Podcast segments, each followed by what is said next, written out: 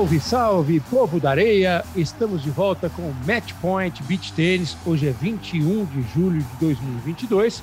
Eu sou o Maurício Noriega, tenho a companhia do nosso mestre, nosso professor Narc Rodrigues, para a gente bater um papo em relação a um tema que tem chamado muito a atenção dos amantes do beach tênis, sejam eles profissionais, amadores ou apenas aqueles peladeiros de final de semana. A questão dos torneios. Qual torneio jogar? Torneio federado? Torneio que está pagando uma grana? Torneio de clube? Torneio federado que classifica para ranking? Torneio que não conta ponto para ranking? A questão que envolve os profissionais, a premiação dos profissionais, tem vários temas que hoje estão palpitando junto à comunidade do beach tênis. E antes de começar esse bate-papo para a gente aproveitar todo o conhecimento do Narc Rodrigues, eu quero fazer aqui um registro muito bacana. Em nosso último episódio, a gente conversou com Luiz Basile sobre o Mundial de Beach Tênis da Federação Internacional de Beach Tênis. E é com muita alegria que eu registro aqui que o Brasil foi campeão geral mundial desse torneio realizado na Espanha, na Catalunha. Então, o beach tênis brasileiro é campeão mundial pela Federação Internacional de Tênis, a ITF, e pela Federação Internacional de Beach Tênis. Mostra como o beach tênis brasileiro está voando baixo. Narc Rodrigues, professor, tudo bem, cara? Tudo bom, Nori? Um abraço. Tava com saudade. É, a gente também. Hoje o tema é legal. O tema é legal falar sobre torneios. Narc, vamos começar pelo começo, né? Como diz o filósofo. O cara conhece o beach tênis, um amigo chama para jogar, pô, é a mania, tá cheio de academia, tá todo mundo jogando. Ele vai lá, se dá bem, vem do tênis, vem de um outro esporte, não importa, vem de, de qualquer outro esporte, começa a jogar, se diverte jogando beach tênis, ganha um jogo aqui, ganha um jogo ali, começa a pensar em torneios, né? Pô, vou jogar um torneio.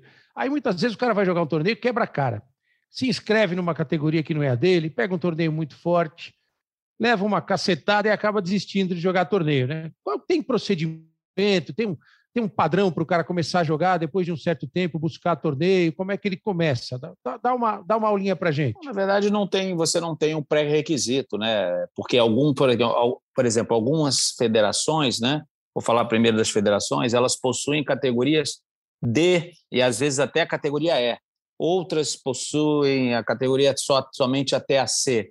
Então, essas que têm mais categorias, você consegue colocar realmente lá embaixo, o cara que vai jogar uma categoria só realmente o pessoal que está entrando. Agora, nada impede de você já jogar bem e já querer entrar numa outra categoria mais avançada. E aí você tem que se autoavaliar ou pedir para alguém que já joga torneio, né, que você conhece, você acha que eu jogar, posso jogar em qual categoria? E aí depende dessa avaliação. Na verdade, a autoavaliação dá direito, vamos dizer assim, ao organizador, já que você nunca jogou torneio, que ele erre uma vez, porque como é uma autoavaliação, ele acha que é categoria C, ele se inscreve na C e acaba que é um nível B, mas ninguém o conhecia, né? está jogando pela primeira vez, então esse erro acaba acontecendo, mas também é só uma vez, que a partir dali todos é, vão te conhecer. Na verdade, a escolha de torneios, por exemplo, quem joga em academia, em clube, começa com um torneio interno, que já é pertinho ali, você conhece as pessoas, né? já vai vivendo aquele, aquele momento, porque senão tem muita gente, às vezes, que dá um passo, não é que é um, um passo grande, né? Naquela empolgação, viaja, né? Paga uma passagem de avião e vai jogar um torneio. Quando chega lá, o torneio é legal, bem organizado, mas é um outro nível, uma outra história. E aí corre o risco que corre esse risco aí que você falou. Toma uma paulada lá e tudo e vai dar uma desanimada. Mas isso é uma questão de uma avaliação mal feita e de repente você foi num torneio forte demais para você que está começando, mas existe torneio para todos, para todas, né? E com todos os objetivos de diversão, apenas de pô, viver ali aquele ambiente, outros de competição realmente. Eu quero ser o melhor, eu quero ser o primeiro do ranking, quero vencer. Acho que tem para todo mundo. É, vai muito do gosto do cliente, né? Que a gente está acostumado a, a vários tipos de torneios já. Tem os torneios oficiais de federação, que servem para composição de ranking, né? Geralmente, dependendo do estado, a categoria é dividida de alguma forma, né? Eu, eu moro em São Paulo, por exemplo, aqui a nomenclatura que a galera usa é muito de iniciantes ou fã, aí depois vai para uma categoria C, categoria B, categoria A e depois profissionais. Isso. E tem muito torneio também que não tem conexão alguma com as federações. Não são torneios que contam pontos para ranking, eles não precisam de aprovação da federação, de cumprir encargos que as federações, no caso aqui é de São Paulo, Rio, de Brasília, de qualquer parte do Brasil, é, ou chancela CBT, torneios para pontuação de ranking nacional. Existem torneios agora, Narc, que estão eh, pagando prêmio dinheiro. E eu vejo muita dúvida entre amigos, amigas que jogam beach tênis, né? Pô, vamos inscrever nesse torneio aqui que está pagando uma premiação legal. Aí o outro cara fala assim, pô, mas esse não conta ponto para o ranking, será que vale a pena jogar? E já vejo uma certa divisão entre as pessoas, né? Não sei você que conhece muito melhor do que eu, o Brasil inteiro é, já percebe esse tipo de situação também como uma outra oferta, um outro tipo de torneio aparecendo. É, realmente a gente tem visto aí um crescimento das premiações em dinheiro para as categorias amadoras. Né? Antigamente você ganhava o troféu, a medalha, depois vieram os famosos, os famosos vouchers né? de, de patrocinadores aqui. Um voucher para você consumir em determinado lugar de 200 reais, 300 reais, né? ou então um vale presente, um cheque presente, alguma coisa que você iria numa loja ou em alguma coisa de, um, de algum patrocinador, de algum apoiador e consumir esse valor. Mas agora está vindo, estão surgindo realmente o valor em espécie, em dinheiro, né? E eu acho que isso, olha, hoje eu não vejo com, com maus olhos, não. Lá no início eu, eu, confesso que eu não gostava muito. Acho que quem tem que ganhar dinheiro é pró. Você, o resto, você podia até dar bons presentes, vamos dizer assim, TVs, eletrodomésticos, sabe, passagens aéreas, sim, mas nunca em espécie, para você não conflitar. Mas hoje eu acho que não, não, não vejo grandes problemas, grandes problemas. Agora, você tem que ver é, como que isso vai afetar no seu andamento, né? É aquela história, jogar é, é que nem jogar apostado, jogar em dinheiro. O ambiente já é outro, né? Já é valendo, né? Uma coisa grande que é dinheiro. Eu não sei se afeta ainda. Eu confesso que eu não joguei nenhum torneio amador ainda, eu jogo também na categoria Master, né? Jogo também não, fico mais na categoria Master, ou na A às vezes.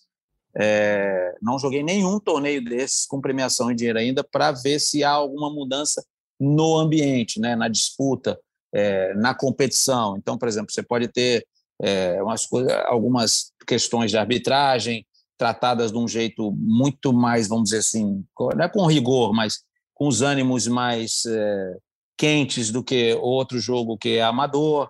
Então, eu, eu ainda não vivenciei essa experiência.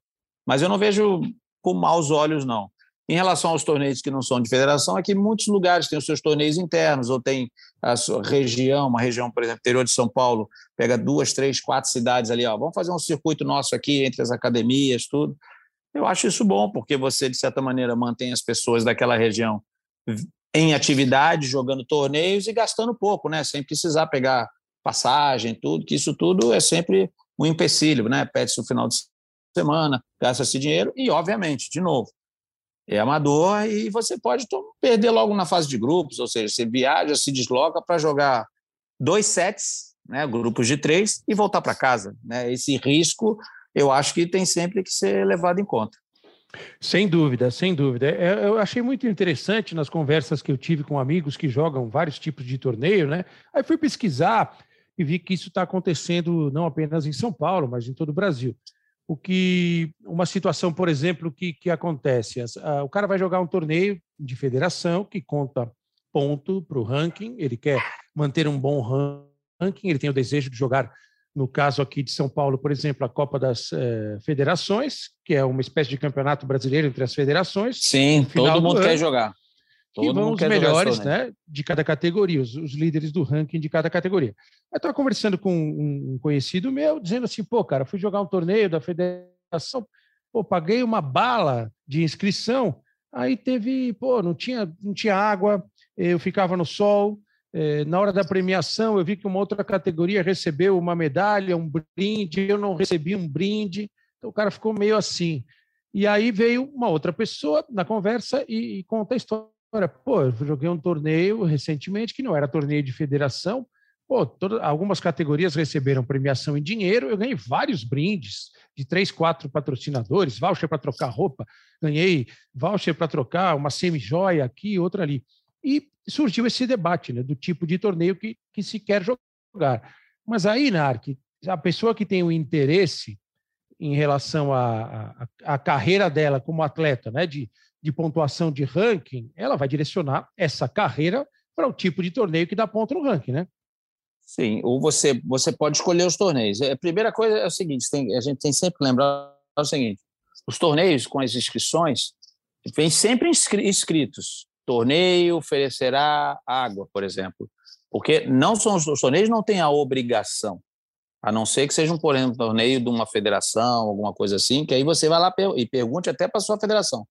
O organizador do torneio é obrigado a fornecer isso, isso, isso para os atletas? Essa é a primeira coisa. Então, os torneios que não são de federação, né, ele pode fazer do jeito que ele quiser. Ele vai lá, eu estou organizando um torneio, ó, meu torneio eu não vou dar água. E aí, joga quem quer. Né? Muitos pensam assim. Agora, eu vou dar premiação em dinheiro, eu vou dar esses brindes todos aí que você falou, mas não vou oferecer bebida, cada um leva a sua. Isso, se quem faz o torneio e não é federado, não é chancelado, ele, de novo, pode parecer assim, é, meio simplório, mas ele faz do jeito que ele quiser né, o organizador. Então, cabe a nós é, que vamos jogar, né, os atletas, a, quem, os participantes, a quem se inscrever, olhar isso, pesquisar. Vale a pena? Não vale? E esse aqui ó, é assim, e aquele ali não é. E, e aí a gente vai pesquisar qual é o torneio. Agora, não custa nada se informar. Abriu as inscrições. Todo mundo vai lá e se inscreve. Vê as categorias e se inscreve. Mas eu não vejo ninguém ligar para o organizador, para um e-mail ou para alguma coisa, constar, vem cá, mas o que será oferecido aos atletas? Dentro dessa inscrição está incluído o quê? O pessoal só, só, a maioria, né? Só pergunta assim: quantas categorias eu posso jogar? O pessoal é peladeiro, né? O beach tennis é viciante, aquela coisa, todo mundo quer jogar o máximo possível. É Quantas isso. categorias eu posso jogar nesse valor que eu estou pagando? Pergunta chave ou base. Não todos fazem, quase. É essa. Mas não se pergunta, vem cá, mas eu vou inscrever. Quantas categorias? Eu vou ter água? E quanta água? Ah, vou ter uma garrafinha de água que depois é uma só ou vou ter uma para cada vez que eu vou entrar na quadra? Vem cá, eu vou ter um, um vestiário decente para tomar banho?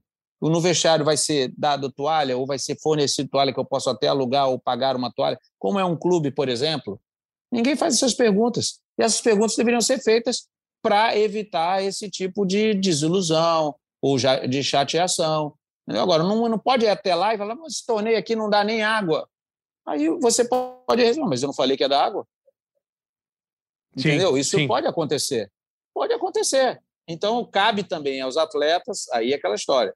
Tem que ter mais cuidado também quando vai escolher, quando vai se inscrever. Entendeu? Por que não? Então, com essa profusão de torneios, agora, antigamente era aquela história. Tem poucos torneios, vamos todos jogar o que aparecer pela frente. Agora tem muitos. Agora você pode selecionar. Esse torneio acho que vai ser bom já liguei para lá, vai ter isso e isso, vou jogar. E aquele não senti não, firmeza, não vai dar isso, não vai dar aquilo, não vai.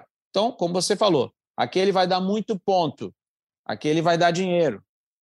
Então, vou dar um exemplo agora: Wimbledon não deu ponto nenhum para a ATP, mas deu uma premiação absurda. Foi quem quis jogar. Não foi obrigado. Foi quem quis jogar somente por dinheiro. Agora, quem ganhou os pontos lá, Ribáquina, que ganhou o feminino, está lá no ranking lá embaixo não somou aqueles dois mil pontos que dariam um salto a ela, que ela ficaria top 10. Ela jogou pela premiação. Ok, obviamente, campeã de Wimbledon, tem todo aquele simbolismo, aquela coisa importante. Mas então hoje o, o, o, quem pratica, quem quer jogar torneio, pode escolher. Tem muitos torneios acontecendo. Tem muitos. Então, escolham, se informem, para depois não bater a cara. Bater é a... isso. E não, esse... não se decepcionar com o resultado. Exato, esse exemplo de Wimbledon que você trouxe é perfeito, né? Porque várias situações acontecem em relação a torneios que os próprios profissionais do beach tênis às vezes deixam de jogar um torneio que conta pontos para o ranking naquela semana para jogar um outro tipo de torneio que tem mais um aspecto de exibição, mas no qual eles vão ganhar uma grana, tem uma premiação Exatamente. em dinheiro interessante e, e não um é proibido. Né? Pode decidir, ué. Se não quando não tinha muito torneio, ok, não tinha muito torneio, mas agora tem torneio e assim, a cada final de semana, às vezes tem dois ou três ao mesmo tempo. Sim. E outra situação que acontece, né, de, de, reclamações que a gente recebe, de conversas de dia a dia, isso faz parte do, infelizmente, do DNA nacional, né, do caráter nacional do brasileiro. Estava conversando, o cara se inscreveu no torneio, está jogando lá, categoria B, chega numa fase semifinal do torneio que não é de chancela de federação, não tem o controle das categorias por parte das federações, E aí ele descobre que na semifinal ele vai enfrentar uma dupla em que os dois jogam categoria A. Aí os dois que jogam categoria A, sempre naquela coisa do, da, da tradicional lei de Gerson, que infelizmente impera no Brasil, o cara pensa o seguinte: pô, esse torneio aqui não é de federação, ninguém vai controlar, vamos me inscrever na B. Sou A, na B eu tenho mais chance de ganhar a premiação em dinheiro que o torneio paga. Não sei se você já ouviu algum relato em relação a essa situação, né? Já ouvi pior. Já ouvi pior. O que, que está. É... Isso está com é o famoso gato, né? Vamos dizer assim. Mas isso acontece porque, por exemplo, o organizador do torneio, vou fazer um torneio. Ele tem conhecimento de todos os atletas que vão se inscrever, ele tem um ranking que balize a inscrição. Se um cara da classe A se inscrever na C, ele vai saber? Ou, ou simplesmente vai pegar aquele nome e botar no bolo para fazer a chave? Ele vai ter esse controle? Não vai. Quando é um torneio de uma federação, até de um circuito, né? Às vezes já tem alguns aí que não valem para a federação, mas é um circuito fechado, aquilo que eu falei entre academias, né, daquela mesma região, você já conhece os jogadores e você tem um ranking ali por categoria. É mais difícil acontecer essa situação. Quando não é assim, é um torneio isolado, um torneio aqui, isso efetivamente pode acontecer. Pode acontecer. E olha, obviamente que eu não vou citar o nome, tá? Nem os nomes, tá? Sabe o que é está acontecendo? Que eu fiquei muito, muito triste. Um exemplo. A, a, a Copa das Federações, vou pegar aí, é incrível isso que eu vou falar, eu falo com tristeza, tá? A Copa das Federações. Quando vai para a Copa das Federações, vai, vão os classificados de, de uma federação forte na classe A. Os classificados de uma federação mais fraca, que o beach tennis começou há menos tempo, da classe A, não são efetivamente da classe A, vamos dizer assim, nacional. Está entendendo o que eu estou falando? Não. São de um nível Sim. abaixo. Então, quando chegam lá, vão jogar na A, há um desnível, mas assim, gigantesco entre os jogadores. Certo? Entre os jogadores. Então, o que, que está acontecendo? Em algumas federações, o jogador que é A na federação está pedindo para se inscrever na B, no estado, né? para poder se classificar na B, para quando for jogar a Copa das Federações, jogar na B. Sim. Que absurdo. O que, que você acha disso? É, é, é, é Entendeu? a Gerson, né? É, isso, é incrível isso, né? É incrível isso que está acontecendo. Então, o cara quer B. Não, não, quando a gente for para federações, o nosso nível está muito baixo para B. Então, quem é B aqui no nosso estado, vamos jogar na C, porque na C a gente compete lá. É, tem sempre querendo Entendeu? ganhar, não, né? E detalhe, detalhe, incentivado pela federação. Isso é que é mais triste.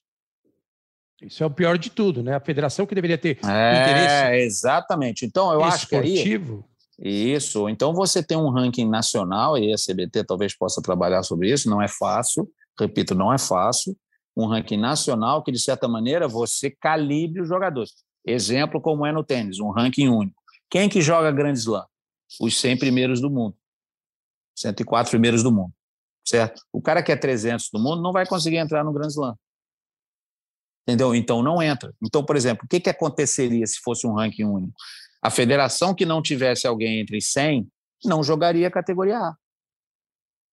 Entendeu o que eu estou falando? Entendi. E aí entendi. você geraria um certo equilíbrio. Ah, não, vou mandar meu A para lá. Para quê? Não vai ter jogo para jogar na classe A. Sim. Você acredita, por exemplo, Narc, no sistema aberto? Torneio aberto. Entra quem quiser. Divide ali iniciantes Itália, e avançados. Eh, funciona bem lá?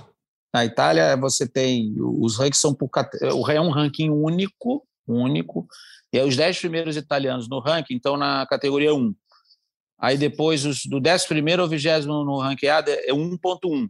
Aí depois você vem 2.1, 2.2, 3.1, 3.2 e o 4.1 para baixo.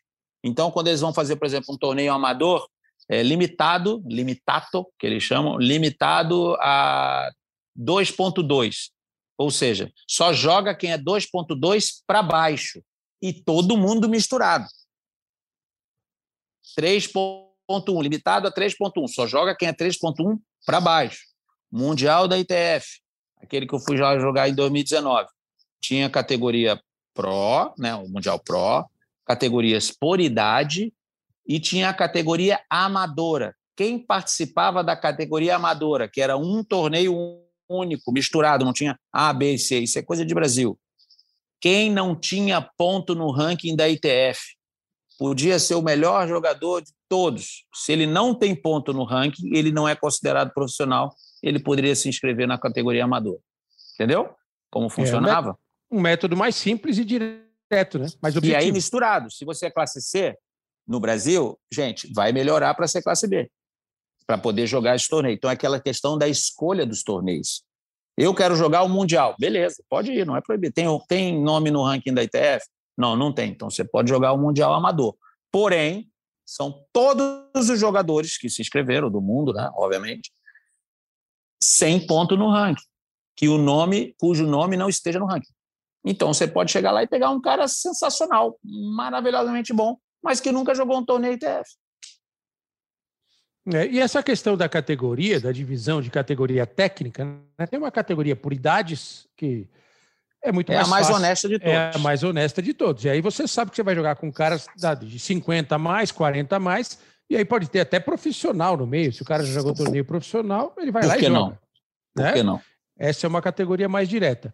E, e a, essa questão da categoria que eu chamo de técnica, né? C, B, A, ela é muito relativa, né? Às vezes o cara pode jogar torneios na C e pode, no dia a dia dele, jogar com o cara que é A e ganhar do cara que é A.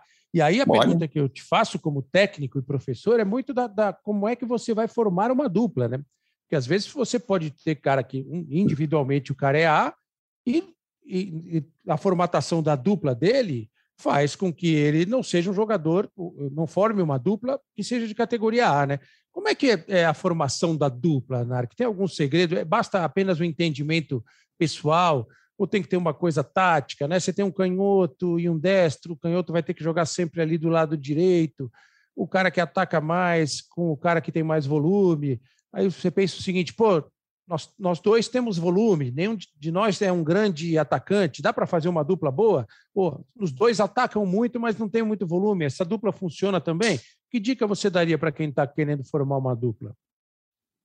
É, primeiro, só lembrando que se você tem dois jogadores, um A vai jogar com um C, por exemplo, que já estão, de certa maneira, ranqueados e classificados nas categorias, a categoria é sempre para cima, né? O A, você quer jogar com um C, que se eu estou treinando, encaixo bem, é meu amigo, meu parceiro, meu sócio, sei lá, meu familiar, você vai ter que jogar na categoria acima da dupla. Né? Então, joga se você é um A né? e um.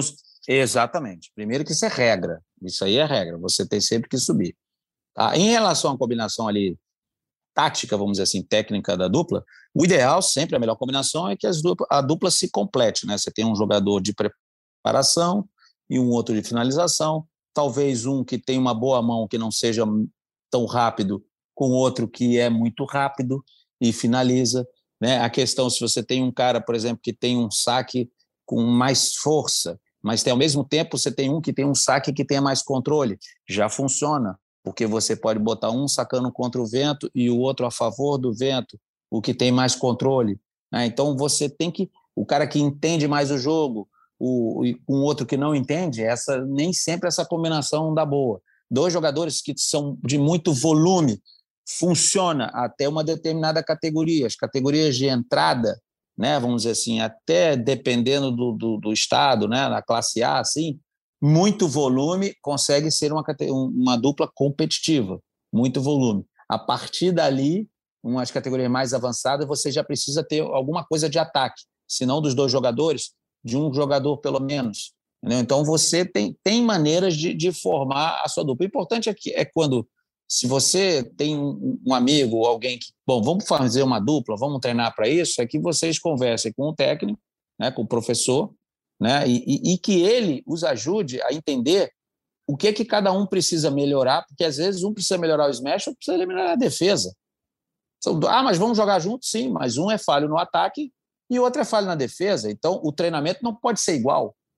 Entendeu? Às vezes você tem que fazer um ajuste é, separado, vamos dizer assim, né, individual para cada, joga, cada jogador, para que eles funcionem melhor em dupla. Quando a dupla já se equivale, né? Aí o treinamento é em relação ao entrosamento, é, é saber a, o posicionamento de cada jogador no saque, na defesa, e você tentar usar todas as valências, né? todas as competências dessa dupla, e também aí entra um pouco de estudar o adversário, um pouco da estratégia, entra uma coisa mais avançada aí. mas o ideal é que a dupla se forme dessa maneira. Só que muitas vezes não é assim, né? Ah, quero jogar o torneio lá, tal. Tem alguém que queira ir? Aí um levanta o dedo, ó, eu quero ir. Pô, então vamos lá para a gente jogar junto, entendeu? Porque quer ir o torneio, precisa de um parceiro, entendeu? Ah, vou jogar, mas eu quero jogar com meu primo. Ou então não quero jogar com o meu compadre lá do, do, do, clube, lá, que eu sempre jogo com ele. Tem, às vezes a dupla é formada dessa maneira. Agora, quando é uma dupla formada para competição, e realmente é aí você saber escolher o parceiro, né? não só aquele que joga bem, como aquele que, que vai te completar como dupla, isso é sempre importante. E ainda tem uma parte aí, deixa eu acrescentar, desculpa me alongar, claro. é a parte da, da, da, vamos dizer assim, do relacionamento. Quer dizer, você faz tudo isso aí que eu falei, só que você tem um jogador que cobra muito o outro, e aí já viu um jogador que é mais expansivo. Ainda tem essa questão também para não, né, não ter desavença ali durante o jogo. Para não, não acabar a amizade, né? Exatamente. E, e tem um tema que, que eu quero trazer também é, para você, Narc, que eu sei que é um tema que interessa muito a você, e sempre destaco isso aqui no nosso podcast. Você é um dos pioneiros do beach tênis no Brasil. Você é da primeira turma, da galera que começou a trazer esse esporte, que hoje é uma paixão, uma mania não para de crescer. E o beach tênis tem ganhado um espaço que eu acho muito importante na televisão. Não falamos nós dois apenas porque nós dois trabalhamos para o grupo Globo e que o Sport TV tem mostrado torneios importantes de beach tênis, inclusive o mundial, porque outras emissoras de TV mostram, canais de streaming mostram jogos, isso é muito importante para a modalidade. Uh, o Michele Capelletti, italiano, que é um dos principais jogadores profissionais de beach tênis do mundo, postou em suas redes sociais essa semana um desabafo. Né? E, basicamente, o desabafo dele em relação ao tempo de jogo e ao sistema de disputa. É, Para resumir a reclamação do Capelletti, né? ele, ele, ele não se sente satisfeito com o sistema atual de disputa dos torneios. Melhor de dois sets, cada um ganha um set, você vai para um super tie break decidir. E ele cita o Wimbledon, inclusive, nessa, nessa reclamação dele, porque ele argumenta que o jogador é, mais forte ganha merecidamente em todos os pontos de vista, técnico, físico e mental. Ele, ele, basicamente o que ele quer dizer é que ele acha que o beach tênis deveria ter uma melhor de três sets de fato, não um super tie break para resolver. O argumento dele é que o fã teria mais tempo para ver o jogo e está embutido nesse argumento, entre aspas, uma reclamação, que ele acha que muitas vezes um super tie break acaba decidindo o jogo mais na sorte do que na, na capacidade e na competência dos atletas envolvidos. O que, que você acha disso, Nário? Bom, primeiro eu acho o seguinte, é, é a comparação dele com o Wimbledon. O Wimbledon botou um tie-break no quinto set, apesar do set ser longo, porque era longo, lembra? Sim. O jogo mais longo da história foi 70 a 68. Exatamente, não por causa do fã, e sim por causa das TVs, da televisão. Então, essa foi uma briga muito grande dos atletas para se colocar o beach tênis na televisão. E graças agora, né, a televisão aparecendo, a gente tem uma situação nunca antes imaginada pelos atletas. Tem os atletas profissionais ganhando 40, 50 mil reais por mês de patrocínios. E com certeza, quando eles vão lá para pedir, para negociar um patrocinador, eles botam lá, a sua marca vai aparecer na televisão. Olha lá, vai ser transmitido pelo Sport TV. Mostra umas imagens e tudo. Então, ou seja, ele usa a televisão para aumentar o ganho dele de patrocínio. Mas, ao mesmo tempo, ele está reclamando porque a televisão, não cita a televisão, obviamente, mas isso é, é, é a ITF tomou essa atitude de tirar o terceiro set e botar só exatamente para atender os direitos da televisão quer que a televisão não pode ficar transmitindo um set longo, não há espaço ainda. Não há espaço na TV. Para isso, a televisão tem outros compromissos. Tá? Facilitaria se só houvesse streaming. Mas, se só houvesse streaming, talvez os ganhos que eles poderiam conseguir com os patrocinadores seriam menores do que é hoje. Tá? Então, isso é para atender a televisão. Então, eu falo sempre, os beach tenistas que estão aí, os atletas profissionais, os super atletas, os top 10, eles têm que ler se informar mais sobre a história dos esportes profissionais que foram para a TV. O vôlei, por exemplo, que é a sua área, grande jogador que você foi. Nem, nem tanto, nem tanto. Foi razoável. Mudou, mudou-se a regra do vôlei, e você sabe disso, pode confirmar, por causa da TV. Exatamente. Por causa da TV. Então, tem aí, temos um conflito. Brigou-se muito para a entrada da TV. Agora que a TV entrou, agora está reclamando da forma de disputa. Então, não podemos ser hipócritas. Não use a TV para negociar os contratos de patrocínio, ou muitas vezes, olha que ponto chegamos. E não estou falando isso é, criticando, não. Acho ótimo que está ficando cada vez mais parecido com o tênis. Tem atletas que ganham a garantia para ir jogar determinados torneios. Que, como é o tênis. A garantia é uma grana. O cara, ele pode. É uma grana. Eu quero que você jogue meu Exatamente. torneio, eu pago para você vir jogar. E Tem vários torneios na mesma semana, né? E ele escolhe. Acontece, um. Isso acontece no tênis. Então acho legal acontecer agora. Mas tudo isso porque o esporte ganhou muita visibilidade. Então eu acho isso aí, desculpa, uma visão um pouco, desculpa, meio egoísta, tá? A maneira de pensar. Eu acho que ah, põe a sorte no jogo. A sorte no jogo beat sempre existiu. É um saque só, bate na fita, passa. Entendeu? Tem lance de só, é um saque só, por que não? O cara levanta para sacar, tem a rajada de vento. Tem sorte no jogo, sim. Agora, tornou-se o jogo um pouco mais enxuto, terceiro set, exatamente para atender o jeito da televisão. Não foi a televisão, não quis prejudicar A ou B. Tá? Agora, tem um outro lado, claro. Quando você diminui o, o, o terceiro set, você, obviamente, equilibra mais o jogo. Isso é claro que equilibra mais o jogo. Mas não é bom. Não é bom no esporte no qual um monte de gente ganha ao invés de só um ficar ganhando o tempo todo?